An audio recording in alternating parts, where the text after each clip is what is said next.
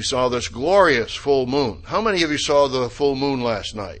Oh, only 89.5%. I wish the other 11% could have seen it. It was just absolutely glorious. It was 14% bigger because it reached its perigee, which is the closest to the earth that it gets.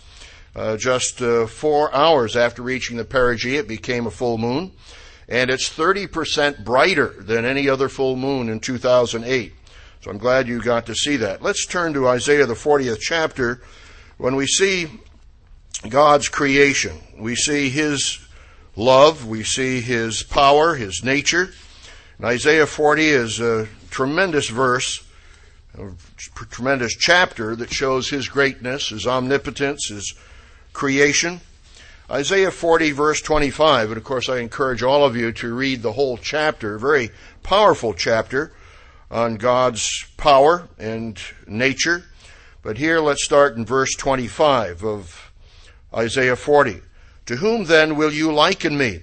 Or to whom shall I be equal, says the Holy One? Lift up your eyes on high. And I hope all of you got to see that either last night or even last night while we saw the full moon. There in the south sky was still Venus and Jupiter, although getting a little distance apart. They were, of course, at a conjunction uh, last uh, December 5th, uh, December 1st. Lift up your eyes on high and see who has created these things. They didn't come from nothing. Who brings out their host by number? He calls them all by name. And of course, there are infinite numbers. Some of the astronomers have tried to count the stars and the galaxies. And of course, years ago, they said there was probably about 100 billion galaxies, each galaxy with about 100 billion stars. And since that time, uh, it's been more difficult to quantify the numbers of galaxies and the number of stars. But God calls them all by name.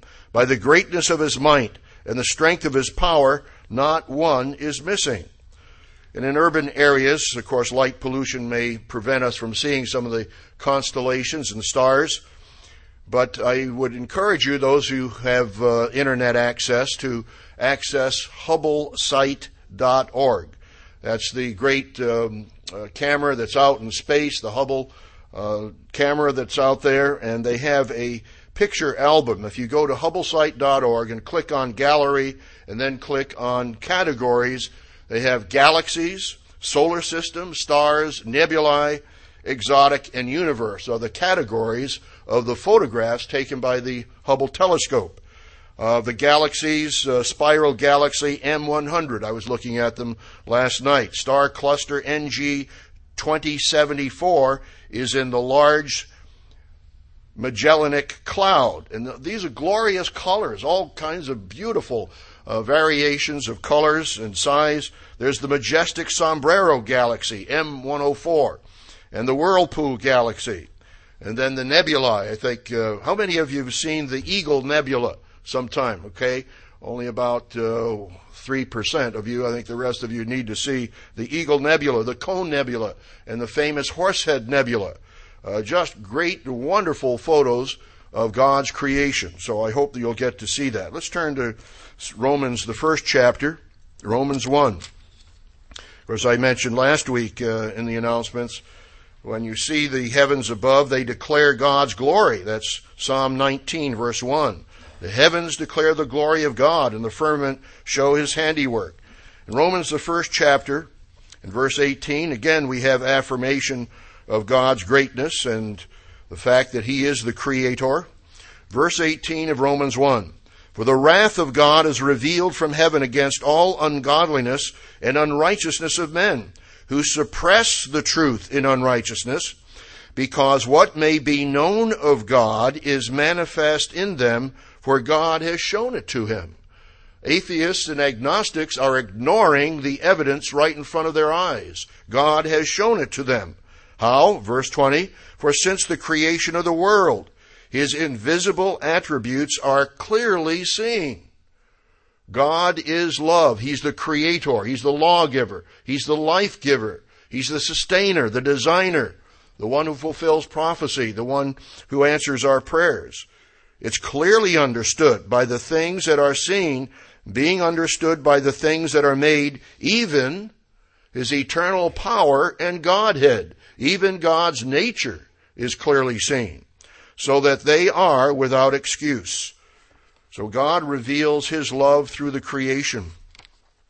God is love. Let's turn to 1 John 4 and verse 8. I think all of you should know the two references that describe the very essence of our Creator and our Father in heaven. 1 John 4 8 and 1 John 4 16. The simple and powerful eternal statement that God is love. 1 John 4 and verse 8. He who does not love does not know God, for God is love. And then verse 16. Let's start with uh, verse uh, 12. No one has seen God at any time. If we love one another, God abides in us, and his love has been perfected in us. And I'm going to come back to that uh, concept of perfection. So note that in here, his love has been perfected in us. Has God's love been perfected in you? That's going to be part of the theme of uh, the sermon today. By this we know that we abide in him and he in us because he has given us of his Spirit. And we have seen and testified that the Father has sent the Son as the Savior of the world. And when you're honoring God's name and you're honoring the name of our Lord and Savior, who is Christ? He is the way, the truth, and the life, John 14, 6. He's the wonderful counselor, the mighty God, the everlasting Father, the Prince of Life in Isaiah 9. And here he is called the Savior of the world. Whoever confesses that Jesus is the Son of God, God abides in him, and he in God. Verse 16. And we have known and believed the love that God has for us. Do we know that love? Do we believe that love? God is love, and he who abides in love abides in God, and God in him. This profound statement, this eternal truth, that God is love, is here in 1 John 4, verse 8 and first, uh, verse 16. Notice while we're here, uh, verse 18. Well, we'll start off with verse 16 because I see the word perfected is included there. Verse 17 of uh, 1 John 4. Love has been perfected among us in this, that we may have boldness in the day of judgment, because as he is, so are we in this world. We are being conformed to the very image of Christ. That's Romans 8 verse 29. And as Christ is in us, so are we. We are not perfected yet, but we are in the process of being perfected. There is no fear in love, but perfect love casts out fear because fear involves torment. I think I've told you the story before. It was a faculty member at Ambassador College, and sometimes there would be a student or a friend who said, Well, you, you didn't uh, return the book that I loaned you, Mr. Ames. And I said, Well, why didn't you tell me? Well, I, I was a little nervous. I said, Well, you don't love me. Why? Well, because you had this nervousness, this fear.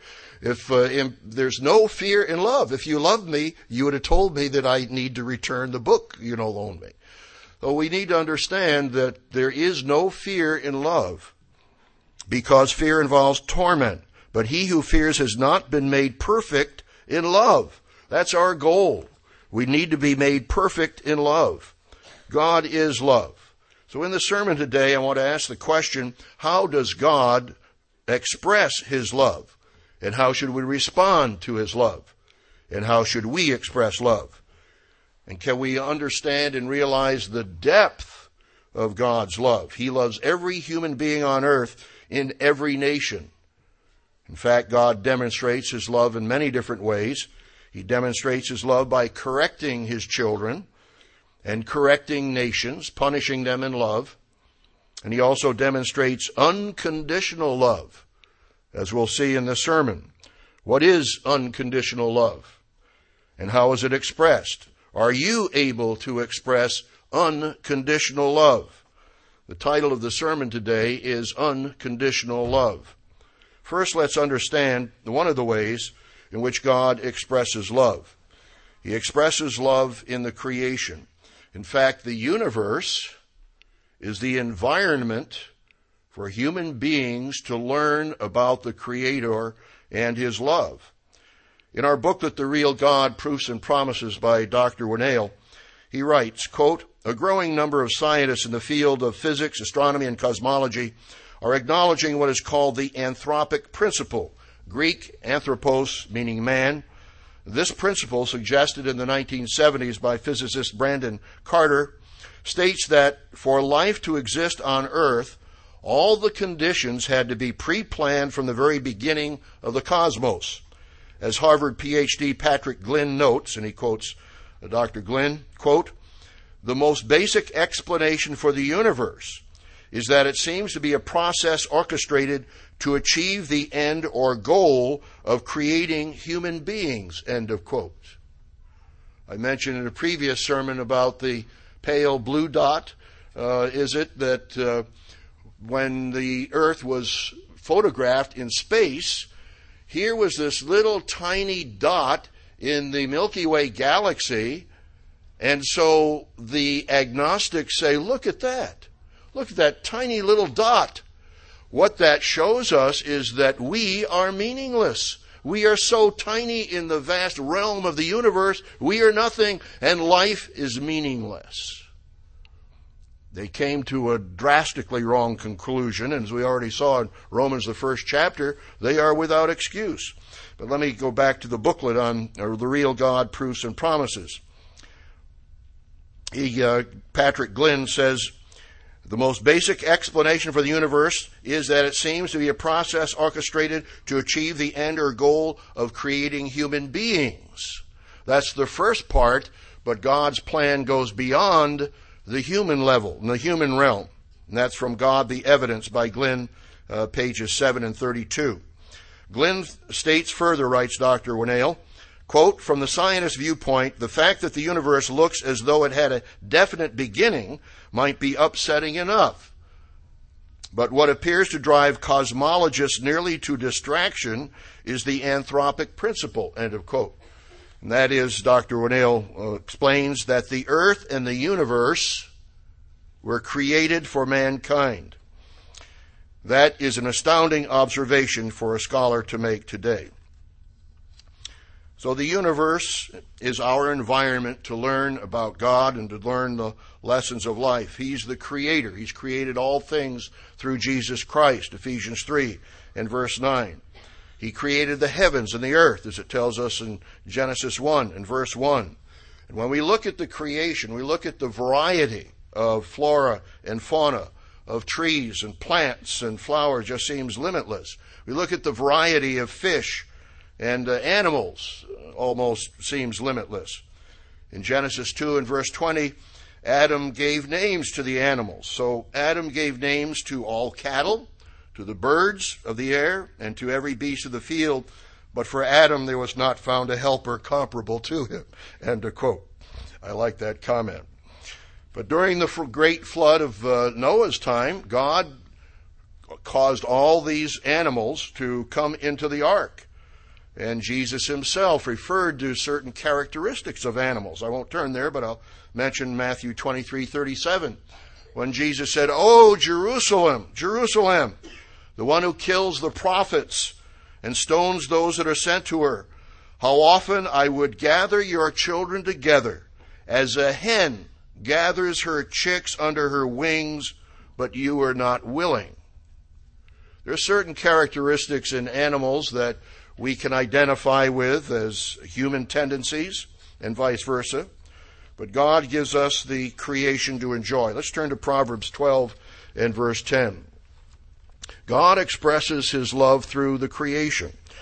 Proverbs 12 and verse 10. How many of you have a pet? Let me see your hands. Oh, good. It looks, again, this is a good 73%. Very good that have animals or pets.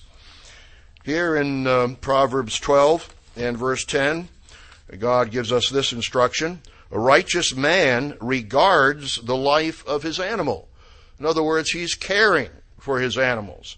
But the tender mercies of the wicked are cruel, quite a contrast to man's care of animals. Uh, some animals, by nature, demonstrate uh, an affinity or an affection to humans. Uh, we have three cats. Uh, we uh, they generally express appreciation for us. I think Tiger is the great hunter.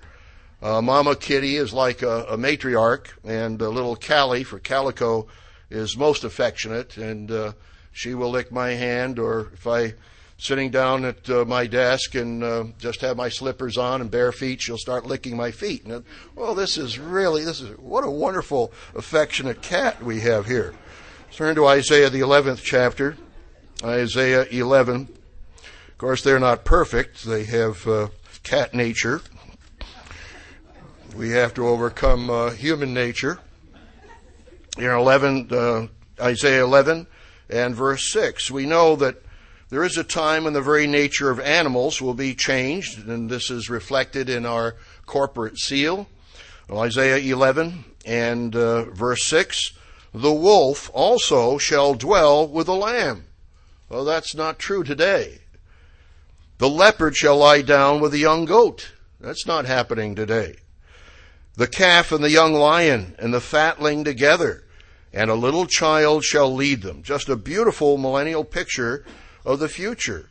The cow and the bear shall graze, their young ones shall lie down together, and a lion shall eat straw like the ox.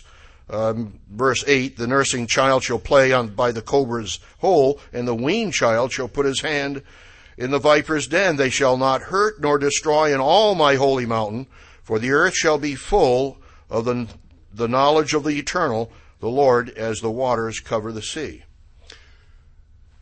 Some of you are familiar with the remarkable story of uh, Christian the Lion. In uh, 1971, Anthony Bourke and John Rendall published a book titled A Lion Called Christian The True Story of a Remarkable Bond Between Two Friends and a Lion.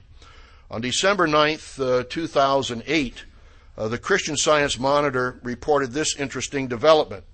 According to bookseller.com, that book, that is the book written in 1971 called A Lion Called Christian, has now been picked up and will be released with new photos. In addition, a version of the book will be written for children 7 through 11. Random House is predicting that, quote, a lion named Christian will become one of the great classics of animal literature. Well, how many of you have seen a video version of Christian the Lion? Okay, oh well, the rest of you, the other 90%, are going to see it, uh, a version of Christian the Lion now. A viral video is defined as a video that has garnered widespread popularity through the internet. An Associated Press called a video of this lion story the third most popular viral video of 2008. And the Christian Science Monitor reported that more than 44 million viewers have watched it. I'll just give you a little background before we see the video. In 1969, two Australians named Anthony Ace Bourke and John Rendall were intrigued by Harrods department store in London. They found two lion clubs in the exotic clubs, lion cubs. They found two lion cubs in the exotic animal section. They purchased one of the cubs. They kept it in the basement of a London furniture store where they worked. But the cub grew from 35 pounds over a year's time or more to 185 pounds, and they knew they had to do something. So they contacted George Adamson, who is the featured naturalist portrayed in the 1966 movie Born Free. My wife and I saw that movie years ago. In that movie, Joy and George Adamson raised a lioness, Elsa, and uh, helped her transition back into her natural habitat. It was a beautiful movie.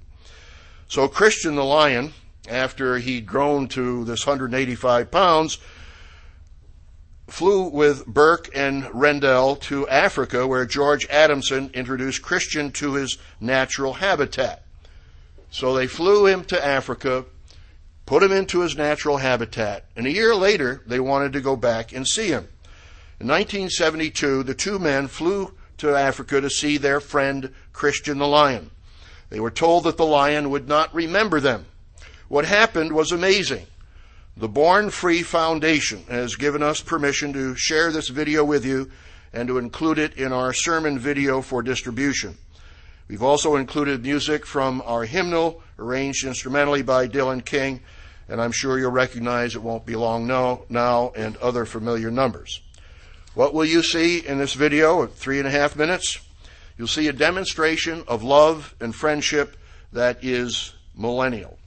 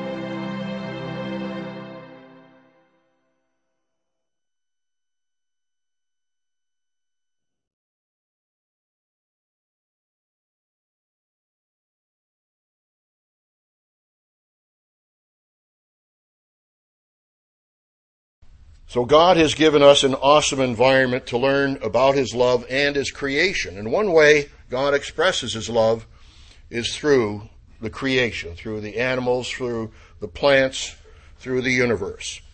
But how great is God's care and concern towards His creation, and how would you describe the greatness of God's love?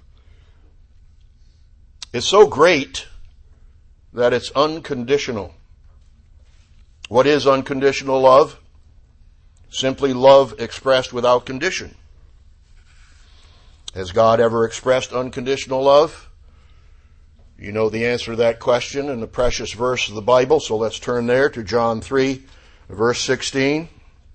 John 3 and verse 16. For God so loved the world every human being on the face of the earth, that he gave his only begotten Son, that whoever believes in him should not perish, but have everlasting life. For God did not send his Son into the world to condemn the world, but that the world through him might be saved.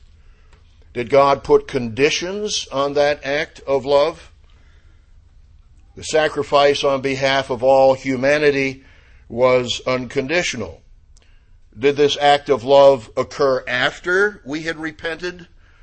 Or was it when we were yet unconverted? Remember, as Jesus was being crucified, he asked the Father, Father, forgive them, for they know not what they do. That's Luke 23 and verse 34. Let's turn to Romans, the fifth chapter. And again, another profound section of Scripture. Romans, the fifth chapter, starting with verse 6. For if when we were still without strength in due time, Christ died for the ungodly. There were no conditions on Christ dying for the ungodly. You didn't become converted so that Christ would die for you when you were converted. You were ungodly, for scarcely for a righteous man will one die, yet perhaps for a good man someone would even dare to die. But God demonstrates His own love toward us in that while we were still sinners, Christ died for us. Think about those with whom you have disagreements or conflicts. God demonstrates his own love toward us in that while we were still sinners, Christ died for us. Much more than having now been justified by his blood, we shall be saved, future tense, from wrath through him. For if when we were reconciled, when we were enemies, we weren't his friends. If when we were his enemies, we were reconciled to God through the death of his son, much more, having been reconciled, we shall be saved by his life. So Christ died for us when we were his enemies. His love is unconditional. Dr. Meredith described God's love in his sermon, What is God's Kind of Love? That was January 21st, 2006.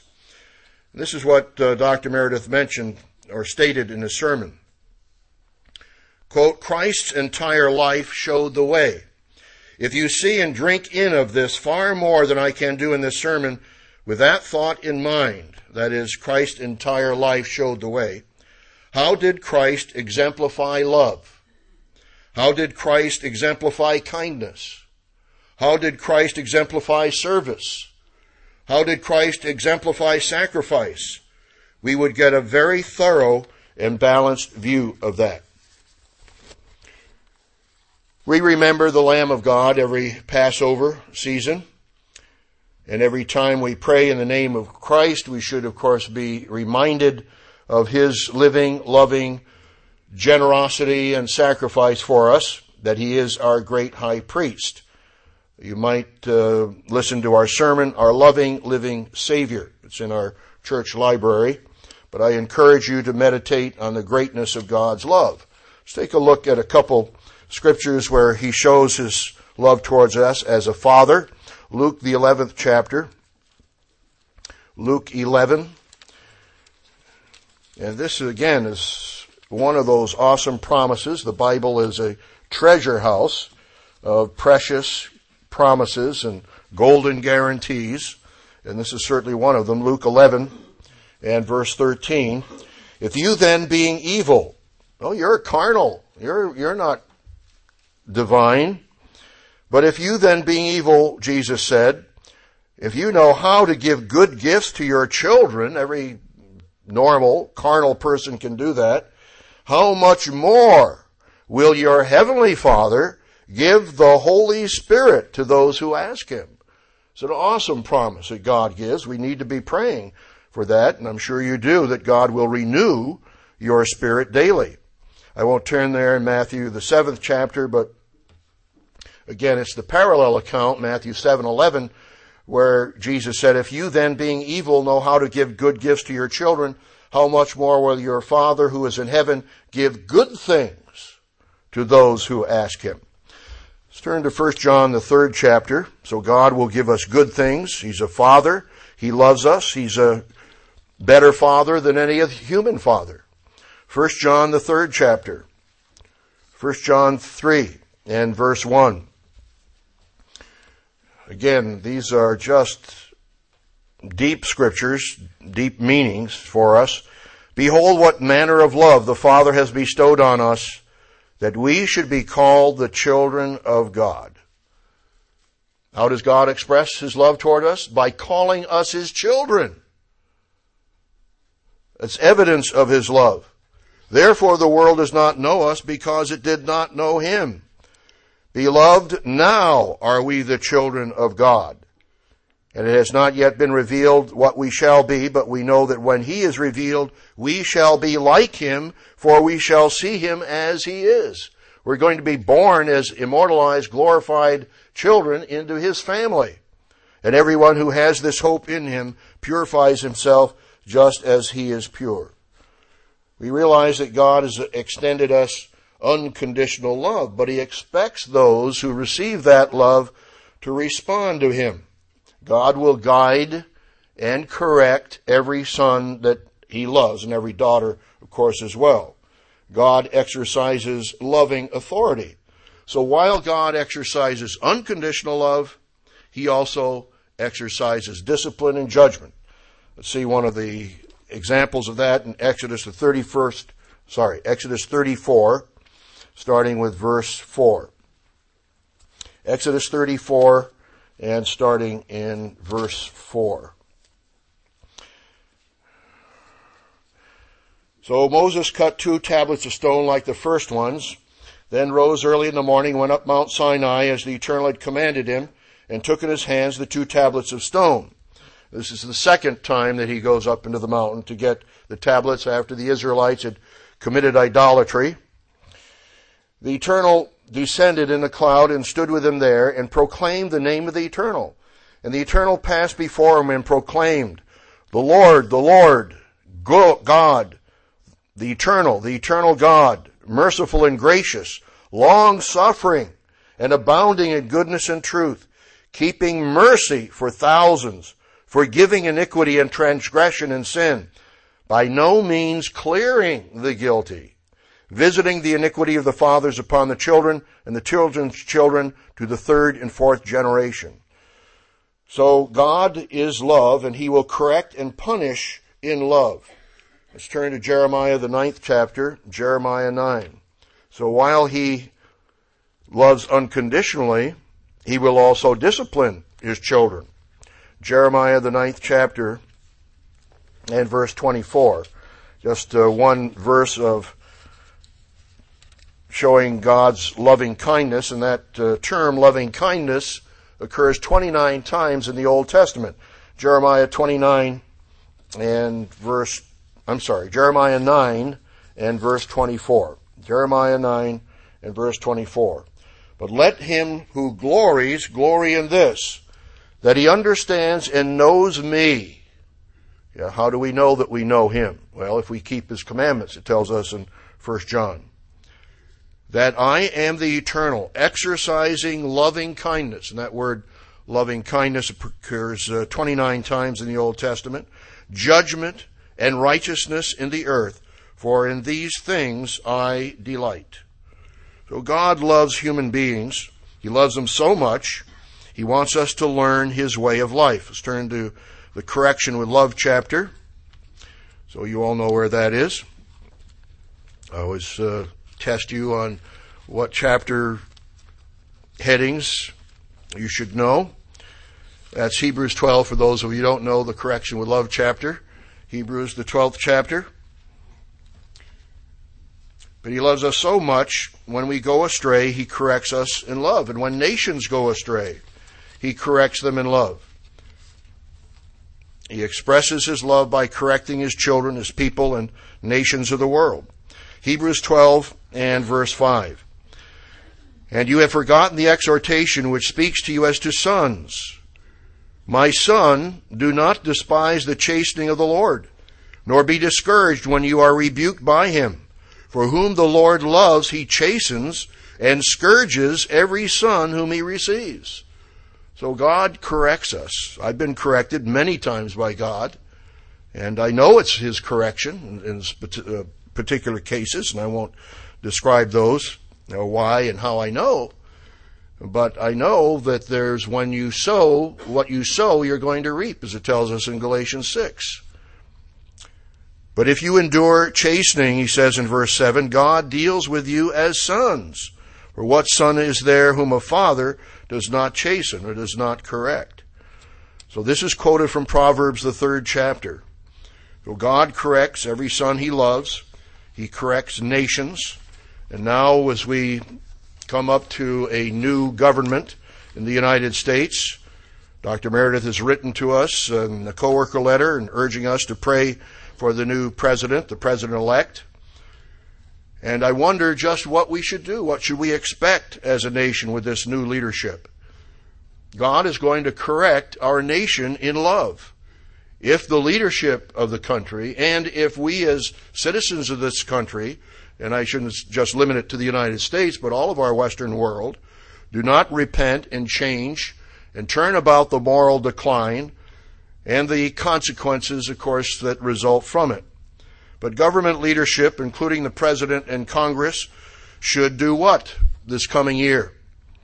They should acknowledge our national sins, including the number of millions of unborn babies being murdered. We should acknowledge our greed, our fraud, our stealing from God in business and in government. And the government has not practiced the biblical principle of living within its means. The whole nation has robbed God. Let's see that in Malachi, the third chapter. We look at uh, this commandment of tithing and perhaps in an individual perspective. But let's look at it even in a broader perspective regarding our nation. Malachi, the third chapter, and verse 8. Will a man rob God? Yet you have robbed me. You ever imagine that you would rob, take money from God?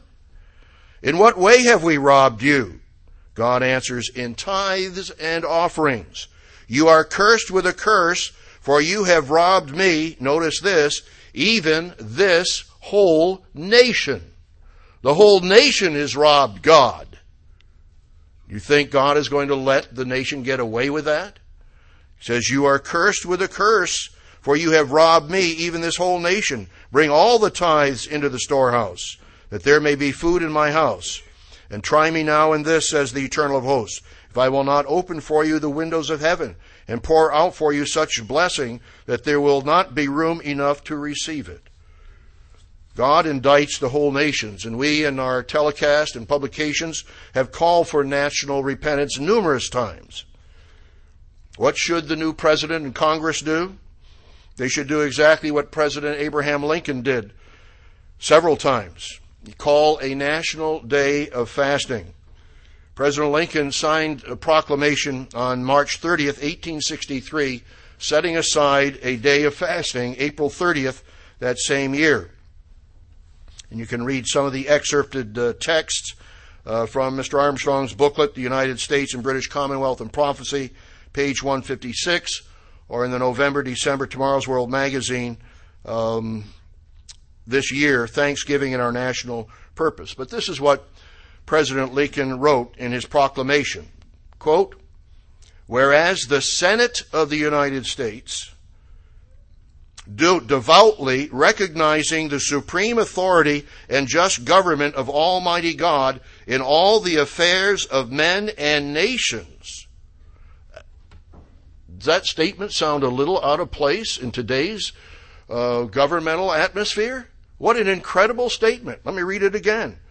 Whereas the Senate of the United States, devoutly recognizing the supreme authority and just government of Almighty God in all the affairs of men and of nations, has by resolution requested the President to designate and set apart a day for national prayer and humiliation, and Whereas it is the duty of nations, I read to you a few weeks ago in the Thanksgiving sermon, George Washington used that same phraseology, whereas it is the duty of nations, as well as of men, to own their dependence upon the overruling power of God, to confess their sins and transgressions in humble sorrow, yet with assured hope that genuine repentance will lead to mercy and pardon, and to recognize the sublime truth announced in the Holy Scriptures and proven by all history that those nations only are blessed whose God is the Lord.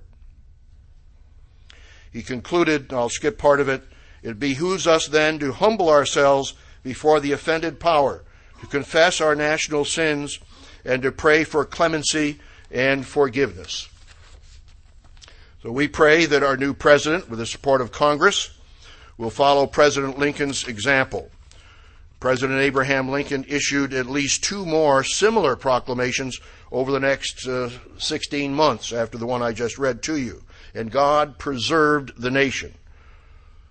Yes, God loves our Western nations and He loves all peoples on the face of the earth, but we must respond to that love.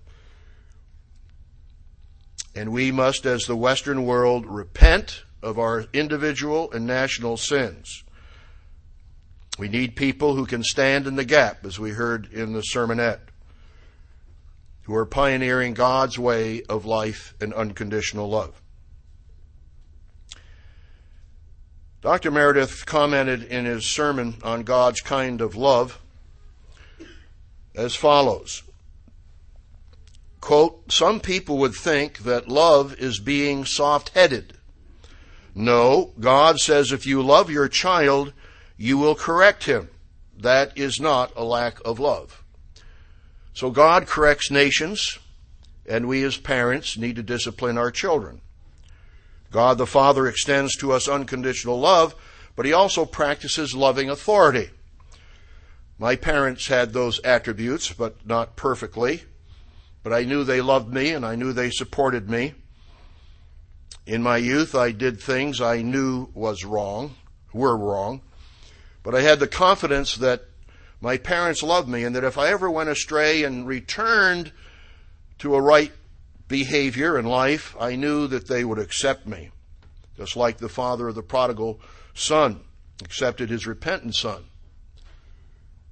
In fact, when God granted me repentance in 1961, I could look back on my life and realize that I had incurred the death penalty because I had transgressed the Ten Commandments. I'd read Romans 6:23 and understood that the wages of sin is death. And under the old covenant administration, one could literally be put to death for such transgressions. For example, in Exodus 21:15 it states, "And he who strikes his father or mother shall surely be put to death." I had struck my father once as a young boy. And at age 25, I realized that I was under the death penalty because I'd struck my father years earlier. And of course, I was under the death penalty for many other sins, not just for that one, both in the letter and in the spirit.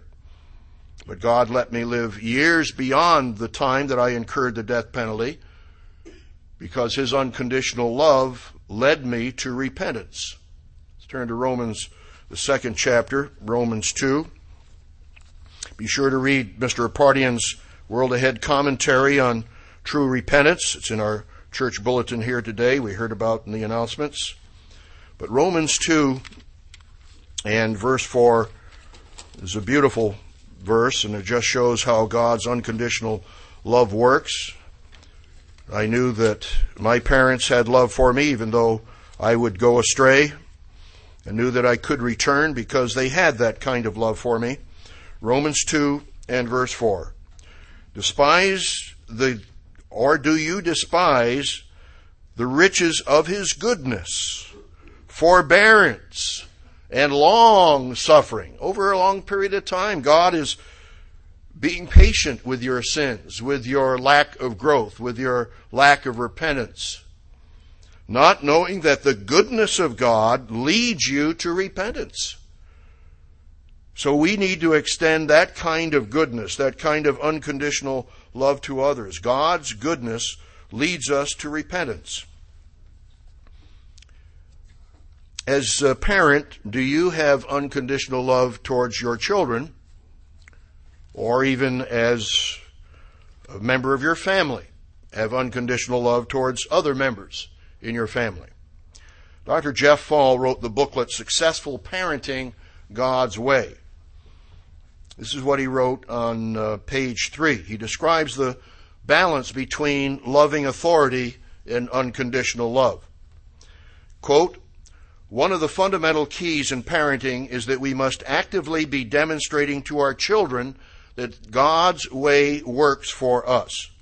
By the example of our own lives, we must be able to show our children that God's principles will bring joy to their lives far beyond what Satan's system has to offer. We as parents must expose our children to the truth of the Bible, not just in the truth doctrine we teach, but also in the truth we live. If children experience a parent who gives unconditional love, has clear cut rules that are consistently reinforced, and genuinely displays the fruits of God's Spirit, it will not be difficult for them to develop respect and obedience to God as they grow up. One of the important characteristics parents uh, must teach their children is self control. I think I learned more about self control and discipline in my experience in high school sports and in the U.S. Army. But my parents did teach me and my sister the value of work. As a child, one of my chores was to vacuum the carpets on Saturday morning. We didn't grow up in the church, of course, and that was before I knew the truth. But we were given 25 cents for doing those chores. And by the way, I still vacuum the carpets to this day. Uh, Mr. Dan Hall gave an encouraging sermonette here in Charlotte on November 15th, 2008, entitled Give Hope to Your Children. And he gave several examples of how God blessed his son and daughter in spite of Sabbath problems caused by their schools. The school teams or groups actually changed their schedule to accommodate the children. So we need to give hope to our children. That was Mr. Hall's uh, purpose in his sermonette. And our children give us hope. Sometimes in personal expression of love, sometimes singing in the choir, and sometimes hearing them give their prayers. I know my wife was uh, babysitting many years ago for one of her nephews, and uh, one of the things that impressed her about uh, her nephew's prayer, he said, Well, Father, thank you for the plum and the glass of water. It was uh, something he had been given a plum and a glass of water. Was very thankful for that and expressing that. Uh, Mrs. Meredith and I are, are, fans of Dennis the Menace, and this was November 9th. And uh, just uh, kind contrary to the nature of Dennis, Dennis is kneeling by the bed praying at night with his teddy bear in the bed and mom sitting on the edge of the bed. And Dennis the Menace prays. And God bless mom and dad, grandpa, Uncle Charlie, Aunt Clara, Mr. and Mrs. Wilson, Ruff, Hot Dog, my turtle Homer, Joey, Gina, and Margaret. And then he crawls into bed and said, Did I forget anybody? And mom tucks him in and says, Yourself. She says, But I got you covered. So, but sometimes we're very inspired by our children. They give us hope. We need to give them hope. Dr. Fall discusses that element of self control, but he emphasizes loving authority on page 13. He writes, As we have seen, Self control is only half of what is needed to rear a well adjusted child and adult. The second vital ingredient in loving authority is the self esteem that is generated with unconditional love. Real love is unconditional. The Apostle Paul was inspired to write, 1 Corinthians 13, Love suffers long and is kind, bears all things. Love never fails. By the way, unconditional love, that term occurs in Dr. Fall's booklet 11 times.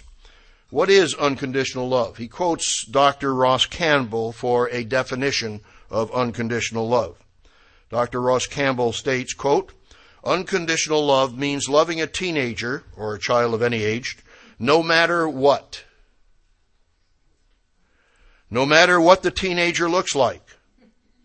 No matter what his assets, liabilities, and handicaps are, no matter how he acts. End of quote. That's from Dr. Ross Campbell, page 25, How to Really Love Your Teenager. Dr. Fall continues, Of course, parents do not always love a child's behavior, but we do love the child no matter what. God loves us, even though we make our share of mistakes. Christ loved us and died for us, even while we were going the wrong way. Then he quotes Romans 5 8, which we already read. God demonstrates his own love toward us in that while we were yet sinners, or still sinners, Christ died for us. So just as parents express unconditional love toward their children, God expresses perfect unconditional love toward his children. In 2006 at the feast in Daytona Beach, one person told me that this was his first time back to keep the Feast of Tabernacles in 30 years. The person had attended 30 years ago, left God's truth, and now returned like a prodigal son. Lesson? Parents, don't ever give up praying for your children. And children, don't ever give up praying for your parents either. That same year, 2006, in Paducah, Kentucky, at the Feast of Tabernacles, I met another person who came to me and said, This is my first time back to the Feast of Tabernacles in 40 years. There is hope. When you extend unconditional love, there is hope that someone may respond, maybe not in five years, ten years, but maybe 30 or 40 years. Do you extend unconditional love? How else does God express His love? He expresses His love by creating a family. Let's turn to Ephesians, the third chapter, Ephesians 5. He's shown us His love. He calls us children. Behold, what manner of love the Father has bestowed upon us. We read that we should be called the children of God. And if children, we are part of the family of God. Ephesians 3 and verse 14. The apostle Paul writes, For this reason I bow my knees to the Father of our Lord Jesus Christ, from whom the whole family in heaven and earth is named. So God loves us. We are His children through the begettal of His Spirit. But notice what the quality of that family is to be like. Verse 17 on to verse 21. Ephesians 3 verse 17.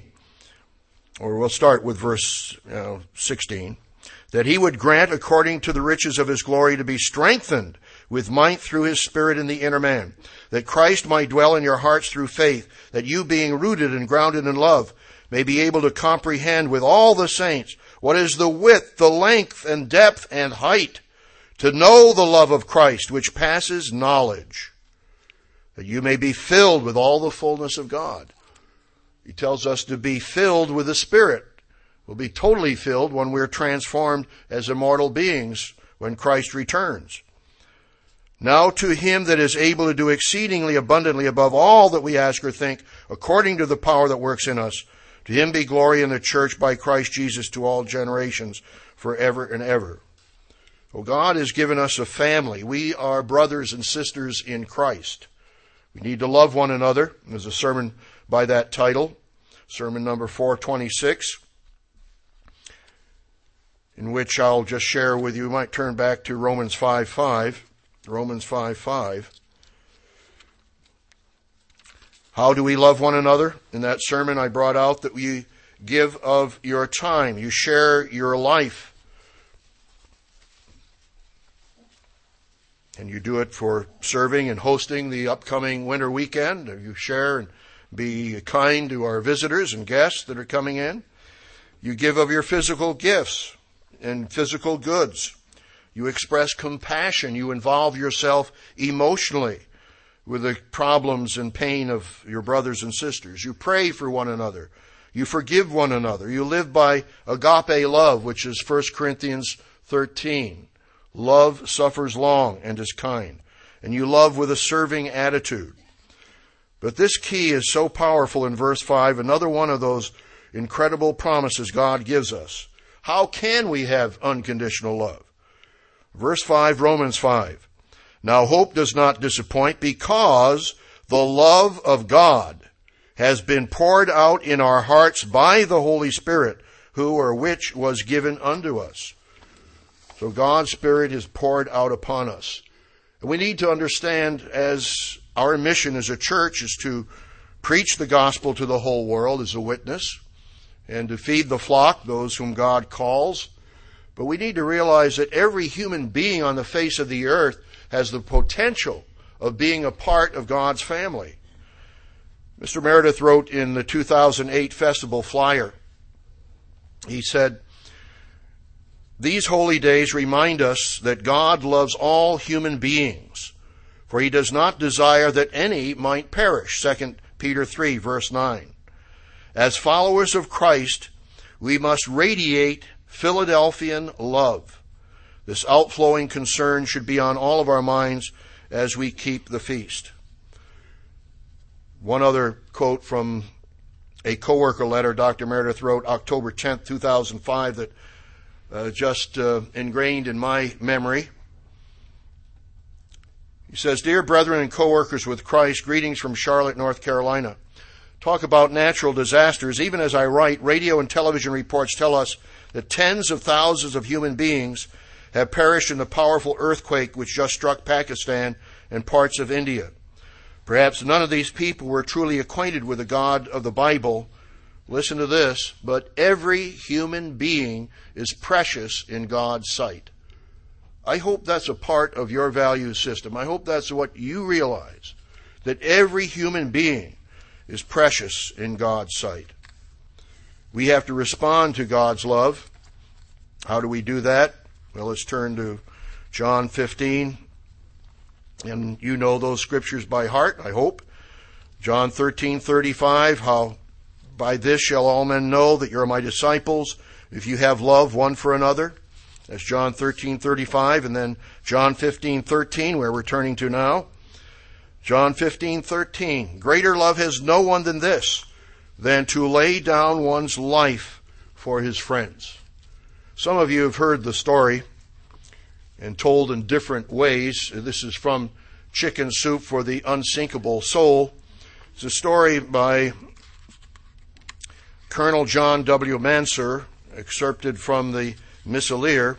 And the title of this story is called No Greater Love. It was during the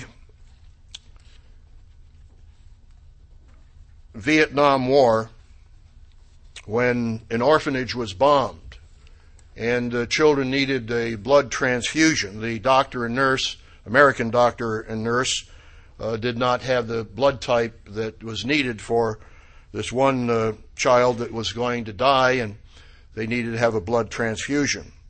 So the doctor spoke some pidgin Vietnamese and the nurse a smattering of high school French. And using that combination, they, using sign language, they explained to the, their young, frightened audience, the orphans, that unless they could replace some of the girl's lost blood, she would certainly die. Then they asked if anyone would be willing to give blood to help. I'm reading from the book now. Their request was met with wide eyed silence.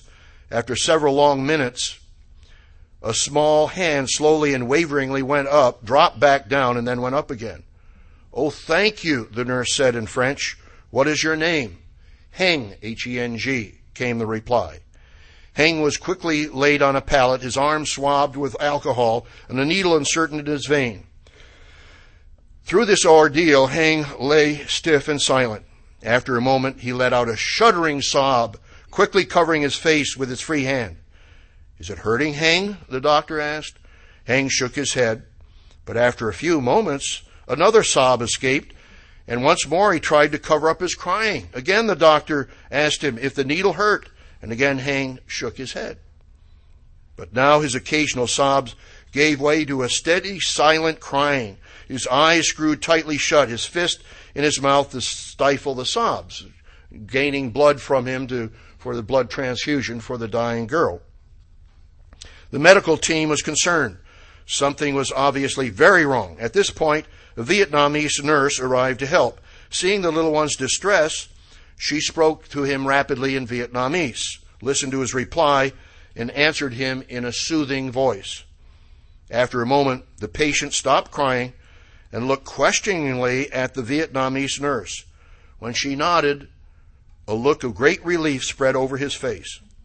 Glancing up, the nurse said quietly to the Americans, He thought he was dying. He misunderstood you. He thought you had asked him to give all his blood so the girl could live. This boy was willing to give his life, to give all of his blood. Of course, that was not the purpose, but he had misunderstood. But why would he be willing to do that? asked the Navy nurse. The Vietnamese nurse repeated the question to the little boy, who answered simply, She's my friend. You know, John 15, 13, greater love is no man than this, the man lay down his life for his friends.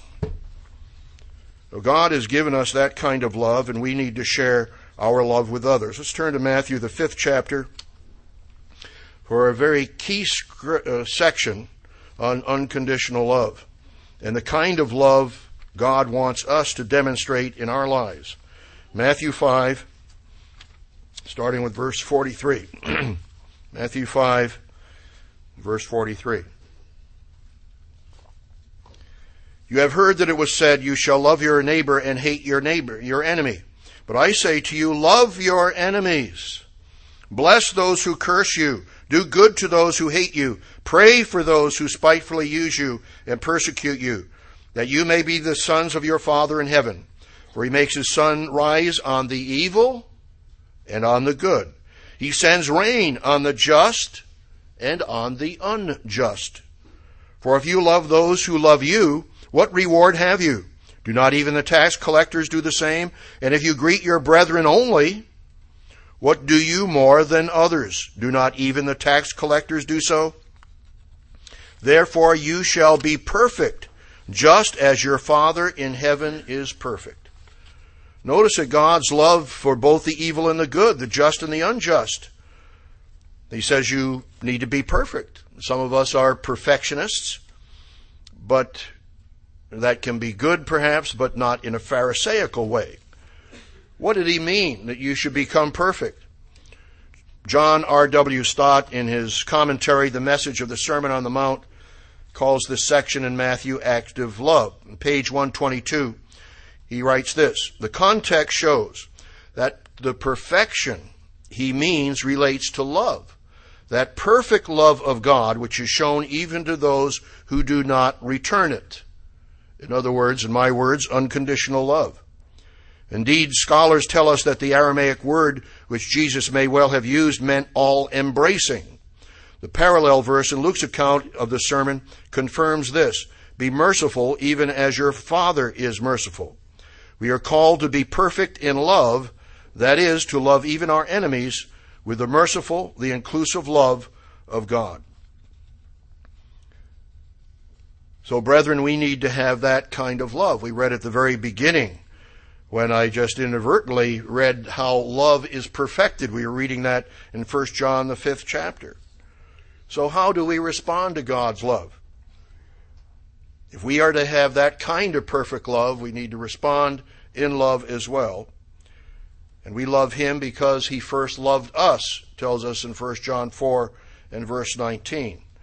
In 1 John 5 3, you all know, for this is the love of God, that we keep his commandments, and his commandments are not burdensome. So we have to practice unconditional love. And we respond to God's love by doing his work, by preparing the world for the coming of God's kingdom. As it tells us in Daniel 12 and verse 3, those who are wise shall shine like the brightness of the firmament, and those who turn many to righteousness like the stars forever and ever. We are all a part of that kind of mission and work to turn many to righteousness. So ask yourself, why do you love your Father in heaven and your Savior Jesus Christ? because God gave his son for me. He shed his blood for me. He's purchased me. He owns me. He's paid the greatest price in the universe, his shed blood, and he owns me. I am his bond, bond servant. We love him because he first loved us and he paid for our sins and he ever lives to make intercession for us in Hebrews 7 verse 25. I've always appreciated the famous expression of Elizabeth Barrett Browning in loving her husband. She wrote this poem to her husband. How do I love thee? Let me count the ways. I love thee to the depth and breadth and height my soul can reach when feeling out of sight for the ends of being an ideal grace.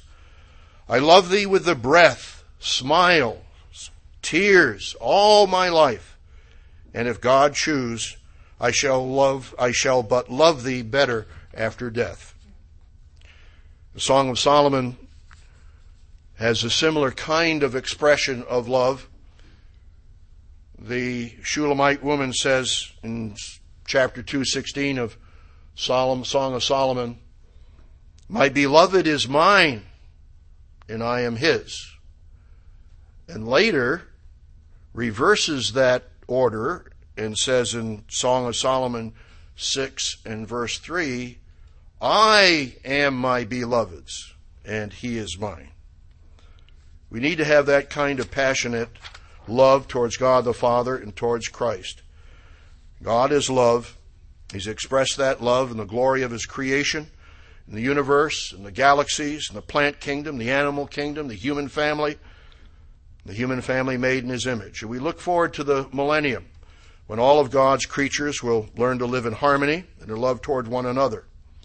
But God has called us now to become like Him in divine love. And that can only come through God's Spirit shed abroad in our hearts by the Holy Spirit. He's demonstrated His love towards us, proven His love toward us, does it daily. He's called us His sons and His daughters. As we saw in the video today, love knows no limits. The greatest force in the universe is love. We need to pray that God will fill our hearts and minds with His divine love. We have to practice unconditional love. So let's grow in God's kind of unconditional love.